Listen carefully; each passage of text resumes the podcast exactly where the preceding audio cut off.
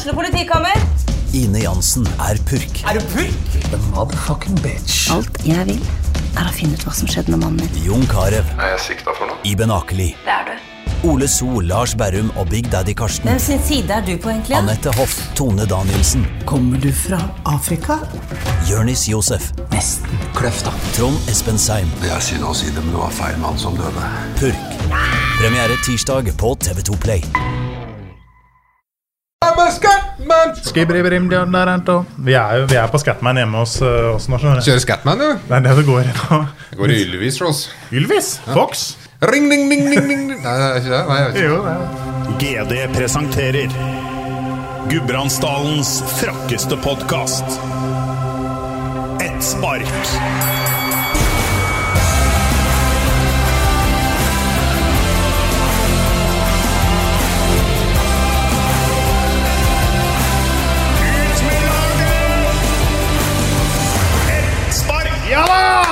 Da! Her er vi!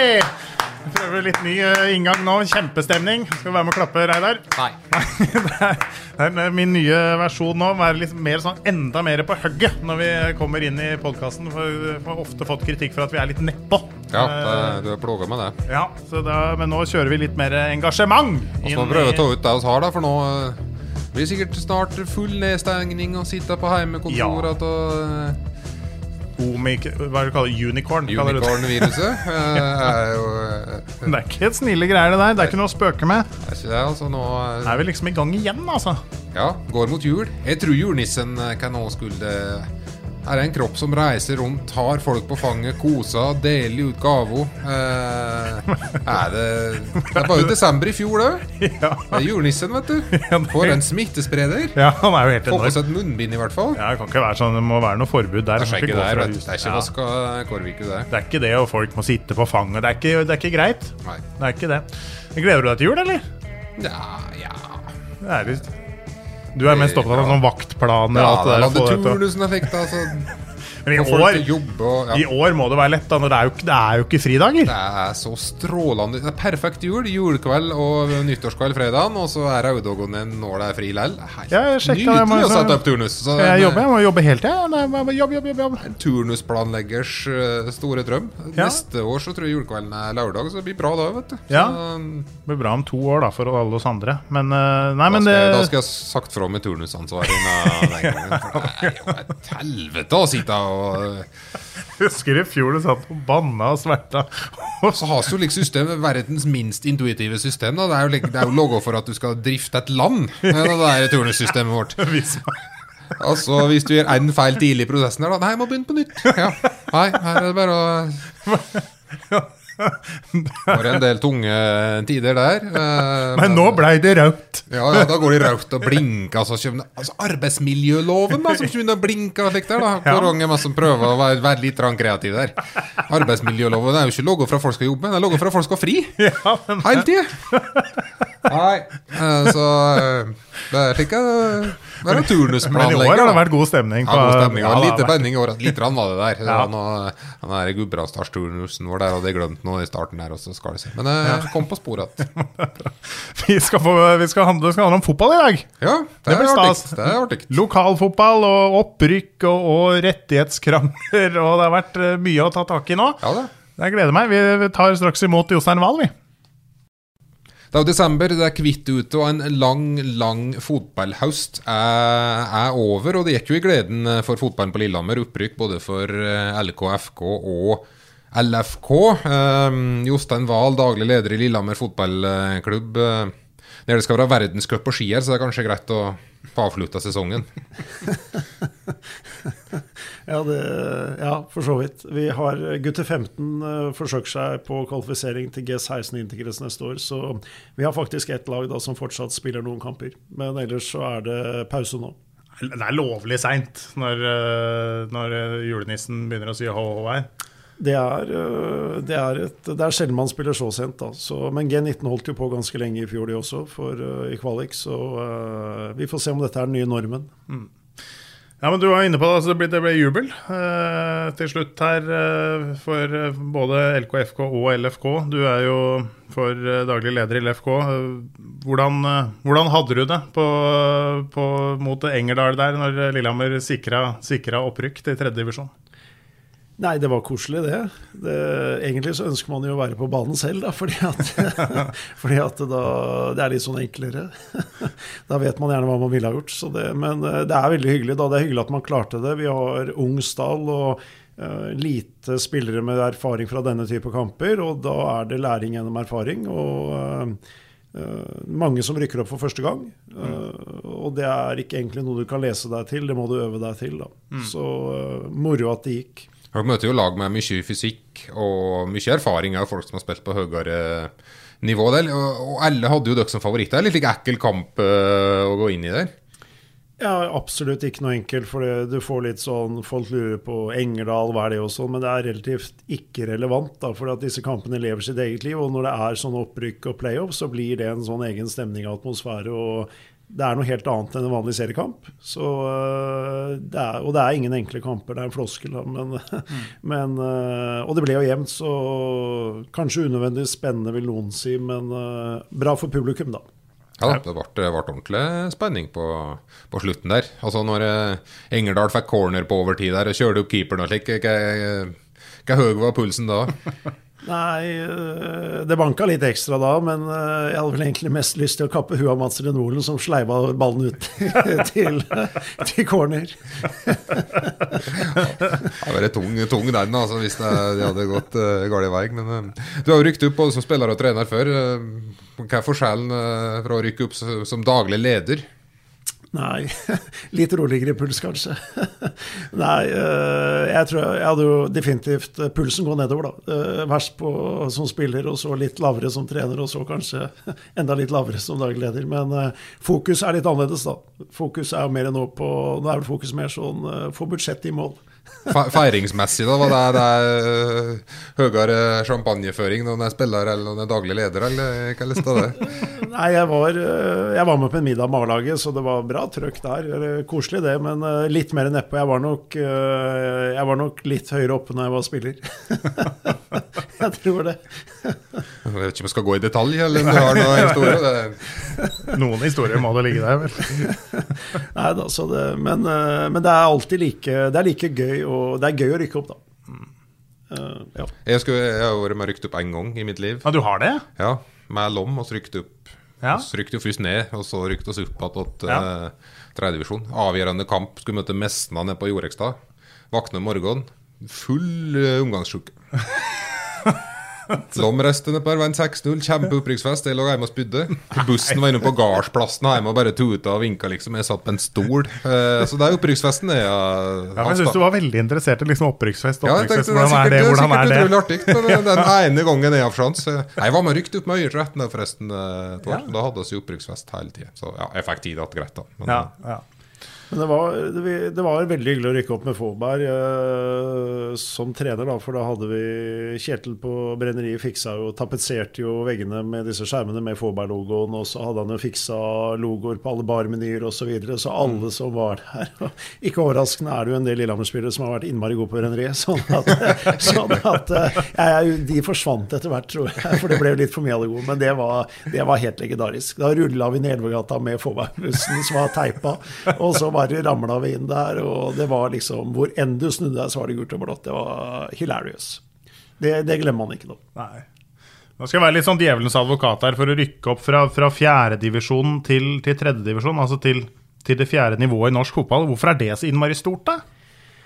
Eh, jeg tenker at det er gøy å rykke opp, fordi at man har satt seg noen mål. Og så har man lagidrett det er jo det at du kommer lenger enn det du ville gjort alene. Da. Sånn at eh, man jobber over tid, og så lykkes man i lag. Eh, og det er uansett nivå så er det gøy. Så jeg tenker sånn prinsipielt så er det like artig å rykke opp fra fjerde til tredje som fra Post Nord til Obos, tenker jeg. Mm. Så det er jo noe med det å lykkes over tid, da. Å få den der sånn siste kulmineringen, da, at man står der. Så, og det tenker jeg er hyggelig å markere, da iallfall. Mm.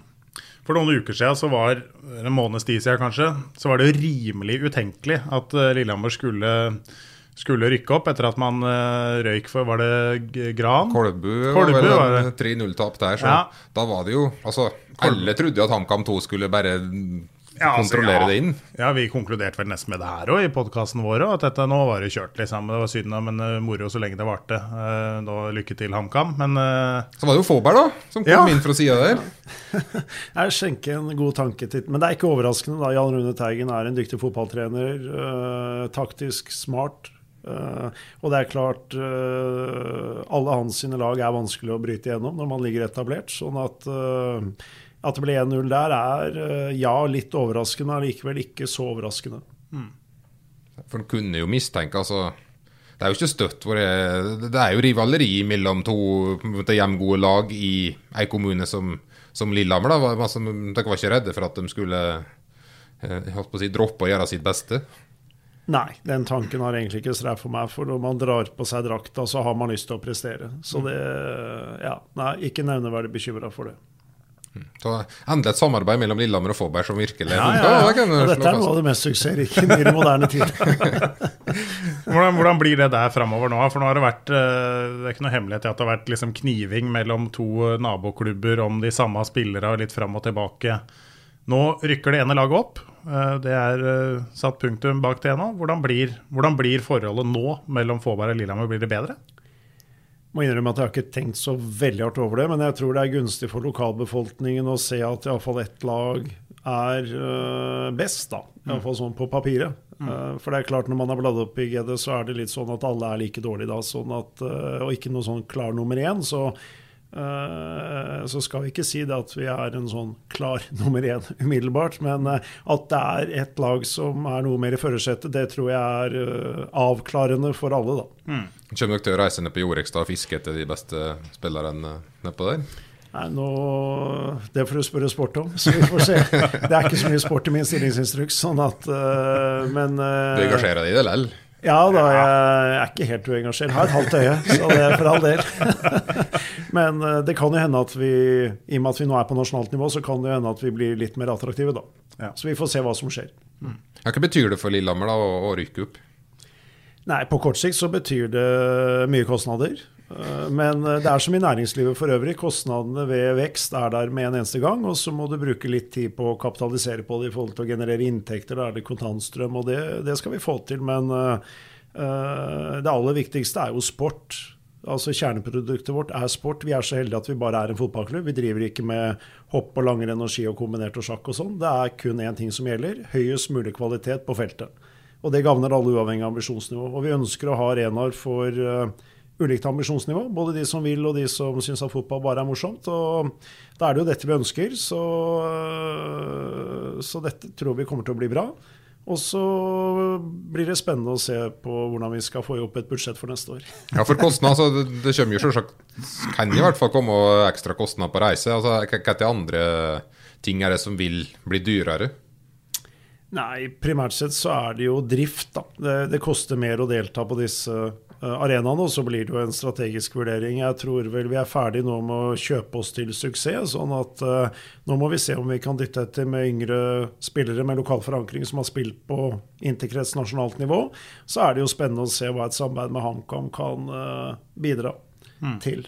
Uh, Har du Gjøvik-Lyn på høyere nivå i tillegg? Det er, det, er, det er jo klubber som det går an å samarbeide med rundt Mjøsa nå. Eh, For all del så, så er jo vi samarbeidsklubb med HamKam, så det er naturlig for oss å se til HamKam. Men det Ja. er klart at vi rykket opp nå er eh, meget gunstig timingmessig da, med, med da det som skjedde rundt Mjøsa nå i forhold til andre klubber som presterer. For vi har jo spillere som da åpenbart ville, og sikkert for så vidt er attraktive for andre klubber, men det er lettere å holde på de når vi rykket opp selv. Da. Og så er det jo en ting at du rykker opp sjøl, og det er jo ikke noe dumt å være på et nivå høyere enn HamKam 2 og det de kan tilby rekruttene sine sjøl. Kanskje da, at dere ligger et nivå over, så er det vel mer attraktivt å sende spillere hit òg. Det vil jeg tro. Så får vi se litt. Eh, Henrik skal ned og snakke litt med dem, så får vi sportfolka våre skal det. Så får vi se om det kan eh, gi seg noe utslag. Keeperen vår kommer fra HamKam for høsten, så har jo stått veldig bra.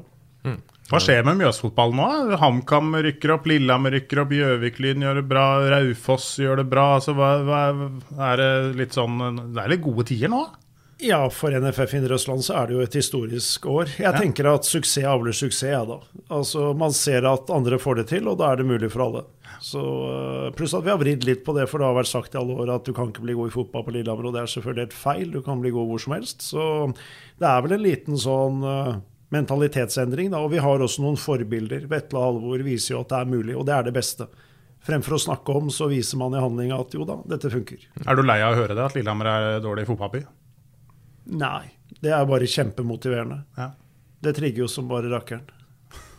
Anders Tronsen har spilt seg inn i Trappsons spor nå. og Det er med som, ja, det er god flyt, da. Så, Ja. Vi håper jo selvfølgelig at han blir solgt til Bundesliga, for da, det er fint. Det kan finansiere veksten vår. Så det, ja. Hvem mye får dere hvis den blir solgt for uh, 50 millioner? det, det er bare å slå opp i eh, Det er bare å Det er noen prosenter der, rett og slett. Ja, det, er, det ligger i overgangsreglementer også, men det, da drypper det litt på klokkeren. Ja. Det gjør det. Du budsjetterer ikke med det?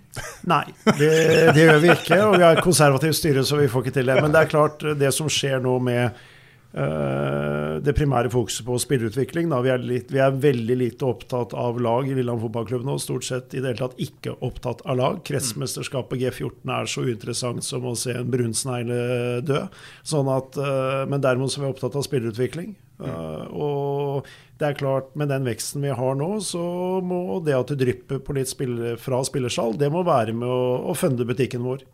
Så kan ikke du styrevedta det, men at det kanskje hvert andre år drypper nå, det er nok helt avgjørende. Jeg har jo Vetle Skjærvik som Det har vært mye rykte rundt den. Eh, og Selvsagt nå rykter jo HamKam opp, så er det jo muligens mindre interessant eh, på en måte. Men eh, det kan jo eh, folk som, som det kan være mulig å faktisk hate litt for, da. Både Vetle og Alvor er jo salgsobjekter, så jeg vil vel nesten bli overraska hvis ikke en av de blir solgt i løpet av 2022. Det er altså to spillere som kom rett fra ja, Vetle har jo spilt, spilte jo fjerdedivisjon og på her. Halvor hadde jo knapt nok gjort det òg, for det var jo korona. Så det var jo ikke mye seniorfotball han hadde spilt. Og så kommer han og går rett inn omtrent på HamKam. Det, det er jo Oss andre blir jo overraska i hvert fall over at det går an. Jeg vet ikke hva lista med dere som har fulgt dem opp igjennom. Ja, altså øh, Ja, man kan jo bli overraska fordi at man tenker at det er nivåforskjell. Men fotball er jo for så vidt av fotball, men den store forskjellen er jo selvfølgelig tempo, taktikk osv. Men øh, begge disse her har de jo både i hode og, hode og bein, da. Sånn at det er noe med det. Samtidig har de gått en god skole. De har begynt i Roterud, så har de fortsatt hos oss. og vi har jo Lillehammer fotballklubb tenker litt annerledes nå i forhold til hva som skjer på feltet og spillerutvikling, og vi har veldig dyktige mennesker som jobber én til én. Og da, eh, når man har basisferdighetene på plass, så går det an å ta høyere nivåer, da. Så det er vel det et uttrykk for. Hva betyr det for de andre som kommer opp, at det viser at det går an å, å gå den veien? Nei, jeg tenker det, det har alt å si, fordi at det Tilbake til det forrige, da. Det, det viser jo at det er mulig. Og vi så det når eh, vi spilte mot HamKam 2. altså jeg vet ikke, Halvor fikk vel ikke sett så mye av den kampen, for det var vel stort sett en gjeng med unger ved siden av han hele tiden. Så eh, det gjør noe med greia, det. Det er viktig å bygge opp lokale profiler, tror jeg da. Ja, absolutt. Så, og dette gagner alle. Det gagner oss, og det gagner interessen. Det er klart det at HamKam, ja, som du skrev i kronikken din, Reidar, at HamKam velger lokalt, det har selvfølgelig masse å si. Men samtidig, skal man etablere et lag i norsk fotball på høyere og høyere nivå, så må man ha noe penger i bånn. Ja. Eh, Dette er jo det du jobber med. Du jobber med tall, budsjett, Ja og, skal, og skal sørge for at dette skal gå greit. Eh, Da spør jeg så konkret jeg kan. Hva er det som skal til av penger for at Lillehammer nå først og fremst skal klare å etablere seg i tredje divisjon, eh, og dernest eh, kanskje gå videre på sikt, da? Nå har ikke jeg faktisk finstudert eh, budsjettene til de andre klubbene. Sånn på generelt grunnlag så vil nok vi aldri være lønnsledende eller ha de største budsjettene, for vi har ikke det type industrielle næringslivet. Sånn er ikke næringslivet sammensatt her. Og enn så lenge har vi ikke noen rik onkel, så er det ikke sikkert man ønsker det heller. For de er stort sett veldig inkompetente på fotball. Så, at, så det er noe med det. Men, eh, men, eh, men eh, ja, altså det koster noen hundre tusen ekstra av det som skjer nå. Sånn 300 400 000, tenker jeg, neste år. Og så må du nok opp en Du må nok opp en million for å spille på Snor. Dere risik risikerer jo å få Nord-Norge-tur allerede neste år. Eh, Det er jo dyrt å fluge nordover. Ja, da, da blir det iallfall ikke sju på benken. nei, da, nei, men altså, det er, man, det er, en positiv utfordring. Det høres jo litt sånn uh, svulstig ut, men altså, det er jo dette vi ønsker, så vi kan ikke legge oss ned og gråte over at vi lykkes sportslig. Uh, men det er klart det er krevende. Men Lillehammer har veldig god økonomistyring. Vi handler på null pluss også i år, så da er det fjerde året med økonomisk uh, sorte tall. Det er positiv egenkapital, ingen langsiktig gjeld, vi har god likviditet. Sånn at vi er rigga for å håndtere vekst i 2022. Men så er det klart at den veksten må, og suksessen da, må avstedkomme noen økte inntekter. da. Mm. Hva tror du om det lokale engasjementet nå? Om det vil, altså vil det øke nå når vi kommer til tredjedivisjon? Ja, det tenker jeg. For noe, all respekt til kretsbaserte serier og lag, men det er klart nå kommer det helt andre lag på besøk. Det har vi jo sett på mm. G19 også, hvor det har vært godt besøkt. Eh, og absolutt veldig mange andre enn bare mammaer og pappaer mm. på Stampa. Uh, fordi at du har Ullkisa, Lyn Altså, det er lag som fra steder folk har hørt om. Mm. Ja, det er jo det. Det har vært morsomt å følge, følge fjerdedivisjon. Jeg syns jo det. Vi har jo fulgt det så tett vi kan i, i GD nå gjennom, uh, gjennom, den korte, korte sesongen som har, uh, som har vært. Uh, vi får jo kjeft allikevel, så det, det er ja, ikke bra nok. Men, jeg, skal jo inn, jeg skal jo innrømme at det blir litt frustrert innimellom. Ja, for det er du som får kjeften. Ja, det er, det er jo jobben min å ta imot, og det er for så vidt greit. Og det er, det er jo bra bra. Og du må minne at det er bra folk har mening om det streamet. Ja, ja. Men nå liksom Hører du stampa på den nå at Svea sier at han aldri opplevd ei lokalavis som har brydd seg mindre om lokalfotballen. Og så har reist rundt og sendt kamper liksom i hele høst. Jeg tror, ikke, jeg tror faktisk ikke noen lokalavis i Norge som har brukt mer ressurser på fjordedivisjonen enn det også har gjort den høsten. da. Nei, den var litt Men da kommer han hjem mot mor si, og så ser han på stabelen med papiravisa, så det er kun det vi blir målt på. da. Og det mener jeg er feil i 2021. Ja. Men så altså, kan en alltids mene at vi bør skrive referat og lek fasit at det er ikke en kjeft som leser dem. Og ser du innimellom. Så 21 000 abonnenter i GD, og 17 000 av dem er jo innom GD.no hver dag. Svært få av dem leser slike typer saker. da. Så blir jo, det blir jo etterlyst at vi må finne gode historier, og det er jo det, det er jeg helt enig i det. Det er jo det vi må prøve. Eh, mm.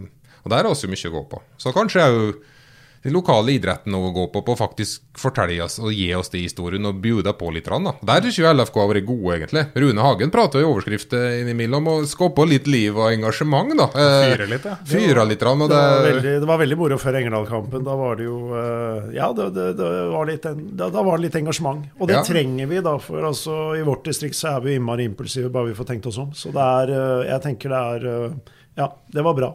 Ja, det var ja, det drev jo med like, uh, rettighetsdiskusjoner like, vi ølvet ja. en fredagskveld der. Og det, altså, det, var jo, det var jo litt kok da Engerdal plutselig skulle betalt for å sende kampen. Og det var, ja, For de som ikke fikk med seg det, så var det altså kveld altså vi skulle jo, eller Østlendingen, vår samarbeidsavis, skulle jo da sende denne kampen. Uh, den første kampen mellom Engerdal og, og Lillehammer.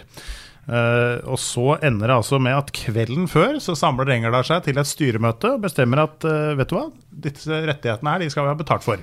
Og det var, det var ikke all verdens heller. 5000 kroner var det de skulle ha. Det er jo, det er jo, ingen, altså, det er jo ingenting. Altså, er, men det er klart, hvis du begynner å betale ett lag for å sende kampen, så har du plutselig en karusell gående. Så, da kommer de til neste år òg. det er jo noe med at østlendingen har reist rundt og dekket Engerdal. Og ja. Der det ikke har vært spesielt kommersielt interessant, kanskje, da, eh, å følge dem. Uh, borte mot Tolga-Vingelen og slik. Og så når det liksom er en kamp som det kanskje er litt interesse rundt, så ja, det, så det, det ble litt, litt prinsipielle greier ja, det i det der, da. Så, men, uh, de snudde da på lørdagen, men da var det for seint. Ja. Da, da, kunne de få sende likevel fra Nybergsund, men da, da ville ikke Østlendingen likevel. Ja, de fikk vel ikke folk på plass. Så, Nei, ja, da, det var en lang historie. Det var mye styr, det der. Det var, jo litt ikke kokt, da. Men, uh, du fulgte deg fra sidelinja, du og Jostein? Ja da, vi, eh, jeg var jo godt nede i glass med Amarone her på fredagen, og så da dette her dukka opp, sånn at det begynte å pipe på mobilen. Så vi gjorde jo et fremstøt via Kjæstad, via Reidar her mot Østlendingen. Men det, eh, det, var jo da en prinsipiell avgjørelse, og det, det, forstår jeg faktisk. Så, men det er, jeg syns det er en utrolig merkelig måte å tenke på, fordi at det blir ikke noe mindre Altså, du er veldig trangsynt, da. Det er bare kjempefint at dere har sendt kamper fra Stampesletta på GD.no, for det er klart det øker engasjementet. Mm. Det blir mer interesse for fotball. Sånn at om det gjør at det kommer 10 eller 20 tilskuere mindre, er en pølse i slaktet, det er helt uinteressant. Mm. Poenget er engasjementet. Sånn som når vi har Create her, ikke sant, så blir det ikke Det blir jo ikke mindre kultur i Lillehammer, det blir mer kultur. Flere holder på. Sånn at det er, eh, det er en veldig merkelig måte å tenke på. Mm. Jeg regner med at oss, eh, i hvert fall av media, har jo ofte avtale om å sende tredjedivisjon eh, de siste året. Så jeg regner jo med at vi kommer til å sende mye LFK-kamp neste år. Jeg håper det. Og det jo, for, vår del så er det jo bortekampen som er på en måte mest aller viktigst å få sendt. For da klart Lillehammer reiser jo ikke til Senja en lørdagsaften. I hvert fall ikke mange for å se kamp. Så det er klart det er jo liksom å få til de avtalene der, da, samarbeid, det er jo det som er aller viktigst for oss, egentlig. Mm. Så får vi se hva det går. Men uh, her, uh, det er bra det er engasjement rundt ja, fotball, det og det, og det er oss med, og det er Kartolas. Altså. Engasjement rundt fotball og engasjement rundt GD. Nå har du satt litt sånn i dødens posisjon her, men hva syns du om, om GDs uh, dekning den høsten her, da?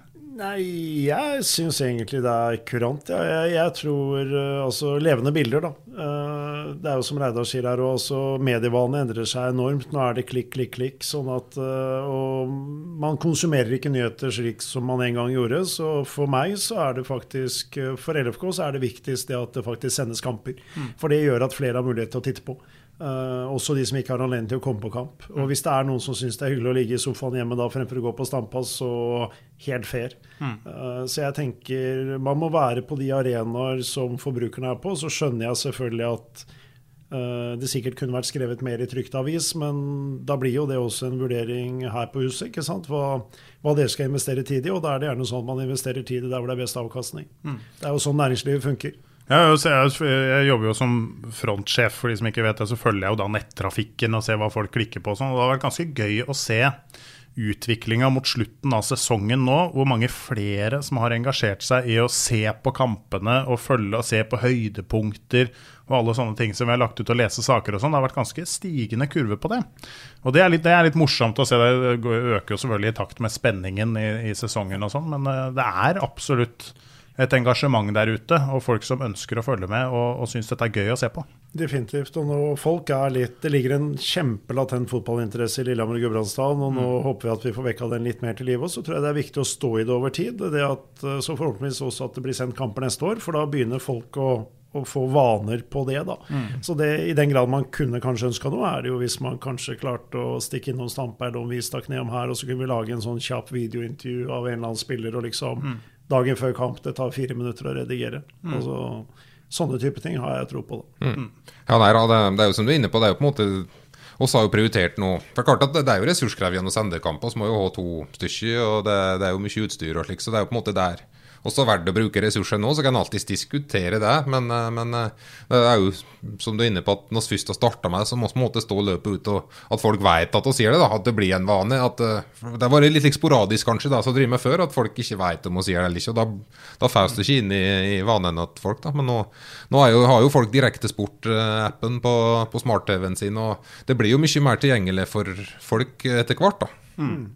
Og så er det noe med det at det er hyggelig det med et kampreferat i GD-dagen etterpå, men det har jo da folk allerede lest og konsumert via både sosiale medier og alle mulige andre plattformer. Sånn at uh, da har jeg mer tro på, ja, som dere nevnte, disse gode historiene. Da, og da var jo Mats er et godt eksempel på det. som uh, Kommer tilbake igjen, trener i klubben, valgt å studere her. Også. Det er jo det er spennende å lese om, da. Og ja. det er litt sånn tidløst, da, uavhengig om mm. det ble 1-0 eller 2-0 dagen før. Mm. Ja, nei, Så det er jo de gode historiene vi må, må lete etter. Og, det, og, og som du er inne på, folk som tør å fyre litt og mene litt. Det, for da ser vi jo at interessa er der. Ja, når det altså, slik er det folk. Er det litt konflikt og litt fyring, så da vil folk uh, ha det. Så, og Det er samme om det er fotball eller ishockey eller hva slags idrett det er. Hvis det er noe litt gode litt følelser eller gode sitater, så da blir det lest. Det skal jeg love deg. det mangla vel bare to ting i den reportasjen med Rune Hagen, og det var vel vel, eh, var vel Elvis og Maradona, men, eh, ja. men brett, brettspill var der, da. Så. Og for dem som ikke har hørt podkasten med Rune Hagen, som har hatt der, så er det, det er, har en del gode historier på lur ennå, Altså. Det, det er en del, han, har opplevd mye, så han er fin ballast. ballast. Men en fin fyr som har betydd mye for, for seniorfotballen i Lillehammer òg. Ja da, det har vært bra, det. Så det er klart, uh, i pandemien som har vært en krevende tid, så har vi faktisk hatt tilstrekkelig med spillere. Så det er gjort et stykke arbeid der i forhold til å ha en, Eh, Man har klart å bevare nok antall hoder, da. Og det har også vært viktig for G19 interkrets. Eh, For historisk sett så har Lillehammer vært nødt til å dytte etter veldig mange unge spillere, og så har det da ikke endt med opprykk, og det har også da gjerne endt med nedrykk fra G19 interkrets. Så de har også fått lov til å i veldig stor grad jobbe med sine spillere i år, og det, fordi at det har vært nok folk på A. eh, Og da ser man at man lykkes, da. Jobben du har gjort, da. Du har jo kommet inn de, de siste årene, er jo eh, ti grep i, i hele organisasjonen. Ja da, vi har lagt ned, lagt ned noen timer. Det er ikke noen 9-4-jobb du har. Nei da, det, nei, men, dette, nei da, men det, dette bærer jo preg av livsstil. Så, sånn er det jo. Så, øh, men det er moro å holde på, da. Men nei, jeg har stort sett jobba med organisasjon, marked, struktur, strategi. Men det er ikke bare det, Jostein. For når jeg har vært på et, uh, miniturneringer med, med unga mine der oppe, så står det også å selge vafler eh, i brakka. Det er liksom fra det helt enkle til, til de, sikkert de store organisatoriske tingene. Du må jobbe helt ekstremt mye. Ja, sånn ja, 60 timer i uka. Eller, sånn, Ja, nettopp. ja, sånn 50-60 timer i uka. Er det verdt det? Ja, det tenker jeg jo, fordi at jeg syns byen fortjener et eh, lag på et høyere nivå. idrettsmiljøene Lillehammer fortjener det. Og så er det fantastisk moro å jobbe med de folka vi har i klubben nå. Eh, og så er det jo folkehelse. Altså vi er jo, vi er jo byens største leverandør av folkehelse og livsmestring. Trenger ikke ha livsmestring som fag i skolen, kan bare melde deg inn i organiserte fritidsaktiviteter. F.eks. LFK eller andre. Så, så jeg syns jo Jeg syns det er eh, trivelig å stå på. Og fotball har vært min idrett, så nå har jeg det jo som jobb, og da kan man ikke klage. Så eh, det er mest uh, solskinn. Så er du, jo glad, du er jo glad i målsetting og slike strategier. Også Fåbergtrappa og som du vel var Ja. Eh, er det, eh, hvorfor er det så viktig å ha så helt konkrete eh, Nei, altså strategi og mål og sånn kan bli veldig mye sånn bla, bla, bla. Så det er, altså, det er Kiss, da. Keep it short and simple. Det å kunne Et bilde kan si mer enn 1000 ord. Da. Så det å, det å ha noe konkret å forholde seg til, det er viktig. Og det å noe kunne klebe opp på veggen, om det er på klubbhuset eller i garderoben, så er det veldig lett, og alle ser det hele tiden og kan forholde deg til det. Så ja.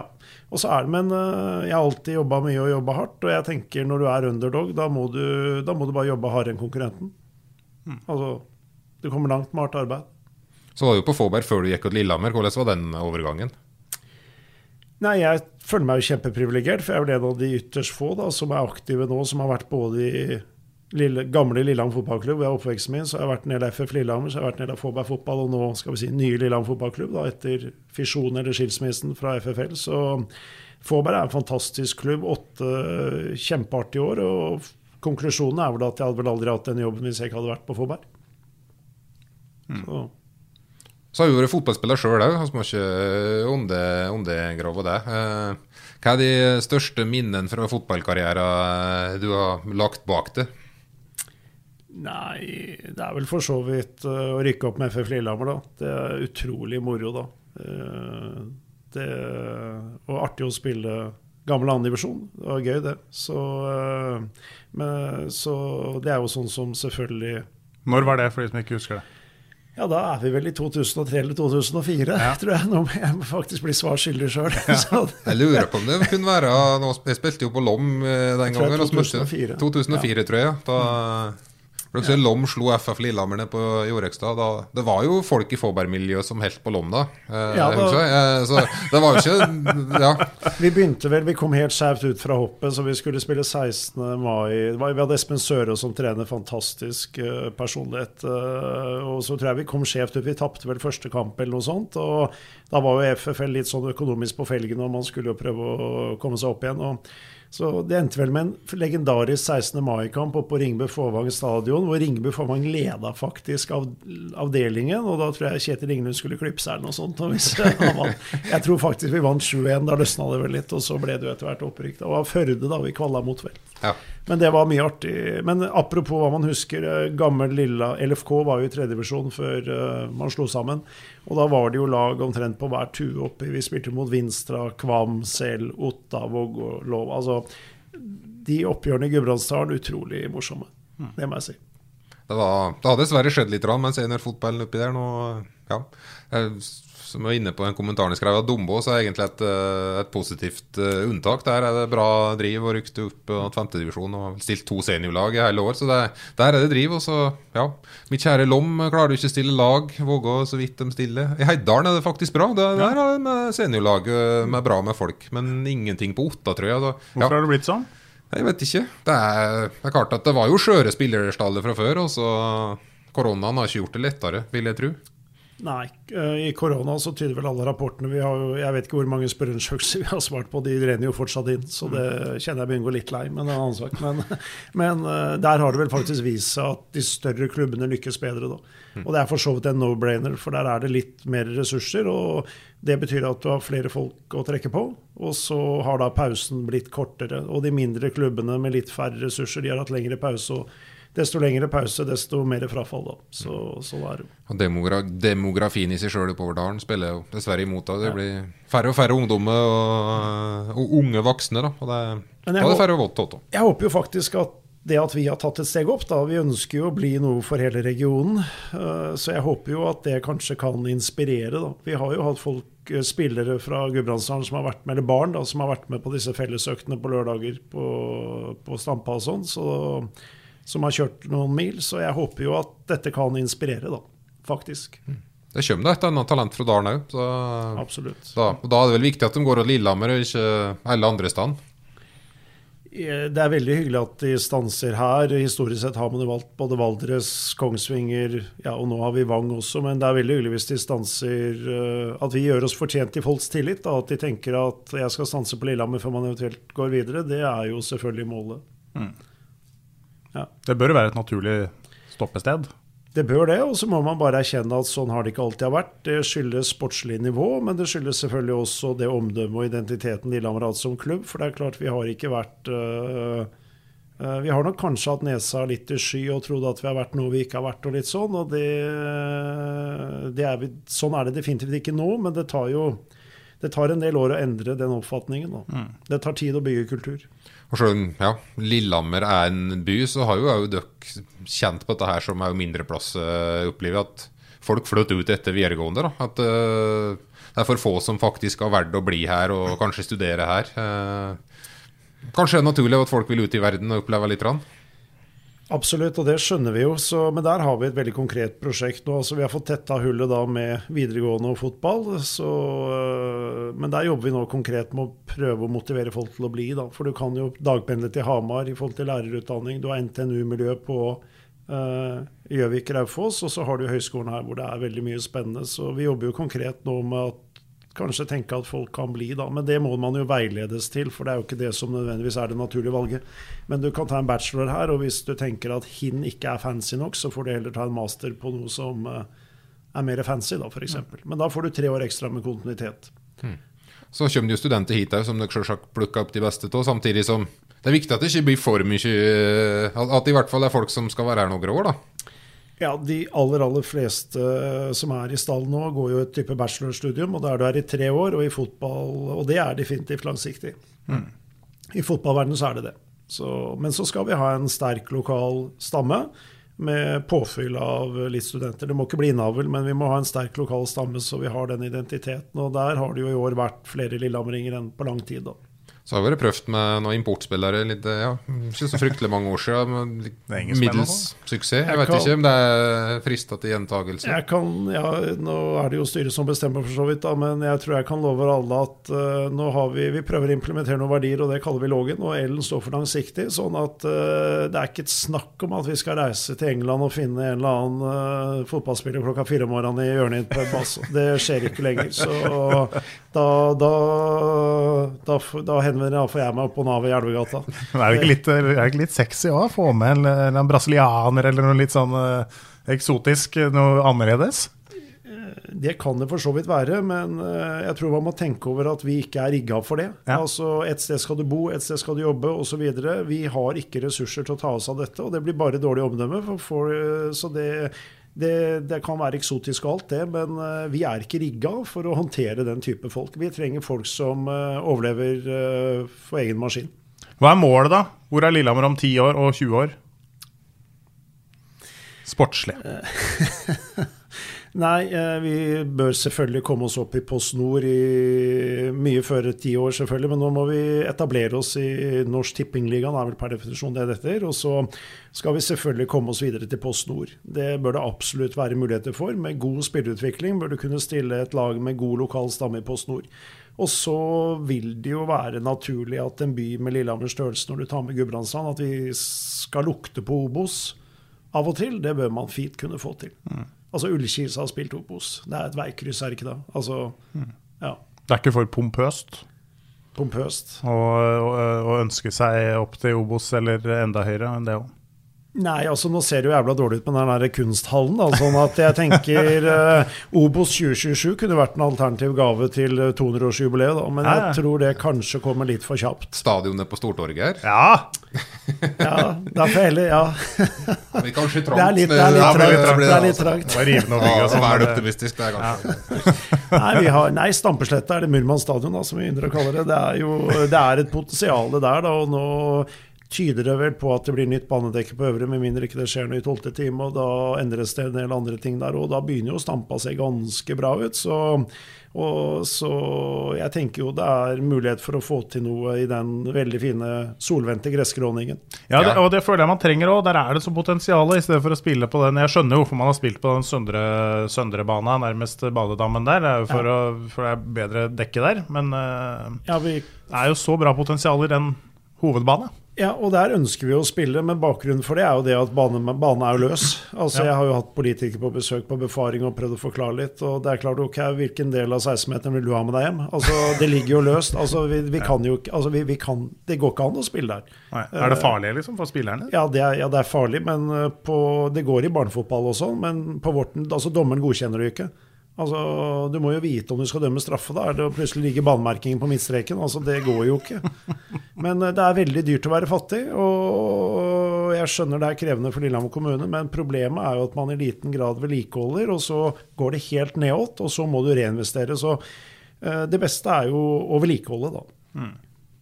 Men nå tyder alt på at det blir nytt dekke, og da spiller vi så raskt det lar seg Det er sikkert noen offentlige anbudsrunder og noen eh, rigide regler man skal gjennom, men eh, da bør vi jo Så snart som mulig så er vi da tilbake på øvre. Å få en ordentlig tribune opp mot, eh, i skråninga opp mot hoppbakken der, det hadde ikke vært feil. Det er det åpenbare løsningen, og der kan du Ja, det er litt avhengig av hvor visjonær man skal være, men du får plass til 2000 mennesker i den skråningen, og det er alt man trenger for å spille Obos-liga og toppfotball.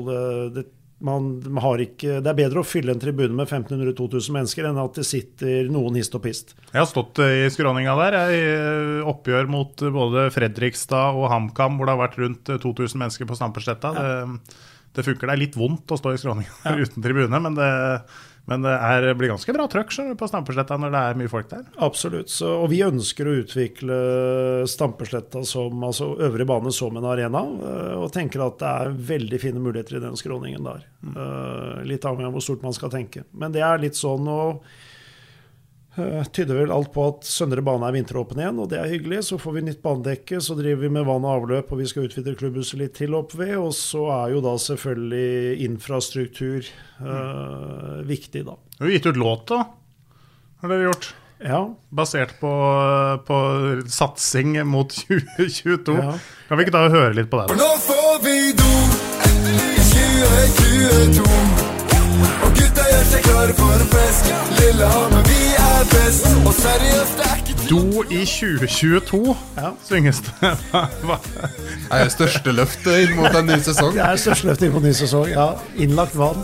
Nei, vi har jo valgt den der, der nasjonalromantiske seterprofilen hvor du da har strøm, men selvfølgelig ikke vann. Man skal jo bære det fra en brønn eller noe sånt. Vi går riktignok da bare til tribuneanlegget. Men uh, uh, jeg tror det gjenhenger sammen med kontinuitet. Altså, uh, det er tunge prosesser å få det til, og du må søke midler og sånn. og Eh, og Derfor har det vel egentlig aldri kommet på plass, men nå kommer det på plass, og det er kjempeartig. Og da i loggen så finner du E for entusiasme, sånn at det er, vi kan ikke ta oss selv så høytidelig. Vi må ha litt humor på dette her. Ja. Så, Dette er sånn som skaper eh, engasjement ja, og det- entusiasme. Det, er godt med streams, og det er moro. Det er, vi har fått noen reaksjoner på den der. Så det, men det er jo bare veldig moro, ikke sant? Ja. Er det du som står bak tekst, eller? Nei, den Nei. har jeg ikke noe med. Nei, du har ikke det? Ingenting. Det er nok et styremedlem. Så, så er jeg faktisk 100, 100 ærlig. Jeg vet faktisk ikke hvem eh, Hammer er. Og du vet ikke det, nei? Nei, for det-. Artistene her er Lille og Hammer, og Ja. du vet ikke hvem Nei, vet faktisk ikke det. Nei? Hvem er Lille, da? Aner ikke. Nei. Så, men det låter bra, da. Ja, det gjør det. Ja. Det, er sånn, det, er, nei, det må være mysterium, det må vi finne ut av, Reidar. Så det eneste nå blir det vel da Det blir do i 2022, så vi er vel i mål i januar. Jeg hadde jo egentlig håpa da at vi skulle komme i mål til jul, da, for da kunne jeg og Wangberg sitte på den der doen da med nisselua vår og så sende julekort. Men uh, det er mulig det hadde blitt litt for sterk kost. Men, uh, Ja, nei, det blir avduking der. Og det blir, men uh, jeg, så ordføreren jo, skal få prøve den første gangen, eller det må jo være litt like, jeg har jo utfordra han eh, Tore, da, kollegaen deres, på at vi skal ha vann minutt for minutt på brakka. Sånn at jeg tenkte det skal livestreames når vannet renner på klubbhuset. Det har jo vært jobba med siden 2008. Ja. Siden det kom, så jeg tenker Det er jo altså det er jo det, Dette er på nivå med når jernmannen kom til Lillehammer i 1894. Livestreaming fra en dass, det kan da bli første gang i norsk ja. Det kan bli mediehistorie. Det, synes det høres ut som en meget god idé, faktisk. Jeg er for. Vann på klubben, altså er seriøst. Men eh, veldig godt tips. Det skal jeg plukke opp. Ingunn bør selvfølgelig være første bruker. Det, Det blir det noe sånn Altså- fancy, altså? Noe sånn, altså, sånt japansk spyletoalett og litt sånn med lys Det, og det blir helt nedpå. Det Blir blir det det? funksjonelt. Så der kan du gå, det blir ikke noe marmorfliser og sånn. Det, det skal være Det blir bokstavelig talt et bruksrom. Det Så var en sånn vanlig kjedelig Porsgrunn-toalett. det, og- det blir superkjedelig. Men, det, men eh, det er ganske mye publikum og røff bruk av barn og unger, og ikke minst ulikt skotøy og sånn, så vi, vi har gått for eh, bærekraftig alternativ. Ja. Espen nærmer seg avrunding her nå, tror du? ja, det er mulig. Det er, mulig. Det mulig det spora litt av på slutten her. Men det får være greit. Det var veldig hyggelig at du kom, eh, at du kom Jostein. Så er det gøy å se, se engasjementet du har, og folk, eh, flere og flere folk begynner å få for klubben. Så får vi bare krysse fingra for at eh, tredjedivisjon er et nivå som Lillehammer klarer å holde neste år, og at andre lag rundt Mjøsa også klarer å holde seg der hvor de er. Takk for det. Hyggelig å komme. Ukens annonsør er HelloFresh. HelloFresh er verdens ledende matkasseleverandør og kan være redningen i en travel hverdag. Mange av oss har nok vandret i butikken både sultne og uten en plan for middagen, som ender med at vi går for de samme kjedelige rettene gang på gang. Middag burde være dagens høydepunkt. Som HelloFresh kan du nå velge mellom 25 ulike retter hver eneste uke, eller få HelloFresh til å sette sammen menyen for deg. Dette gir deg muligheten til å prøve nye og spennende retter alene eller sammen med familien. Du velger antall porsjoner og får alt levert på døren på et tidspunkt som passer for deg. Oppskriftene er enkle, og maten er lett å lage både for store og for små. Ved å få alt levert hjem får du også mer tid til å dele matgleden med familie og venner. Kanskje det frister med asiatiske tacos eller greskinspirert kylling? Da kan jeg anbefale deg om å gå inn på hellofresh.no. Her kan du bruke koden FOTBALL og få opptil 1779 kroner i rabatt på de første fem matkastene hvis du ikke har prøvd HelloFresh tidligere. Du kan også bruke rabatten hvis du har vært kunde og stoppet abonnementet ditt for tolv måneder siden eller lengre. Gå inn på hellofresh.no og bruk koden FOTBALL. Har du et enkeltpersonforetak eller en liten bedrift? Da er du sikkert lei av å høre meg snakke om hvor enkelt det er med kvitteringer og bilag i fiken, så vi eh, gir oss her, vi. Fordi vi liker enkelt. Fiken superenkelt regnskap.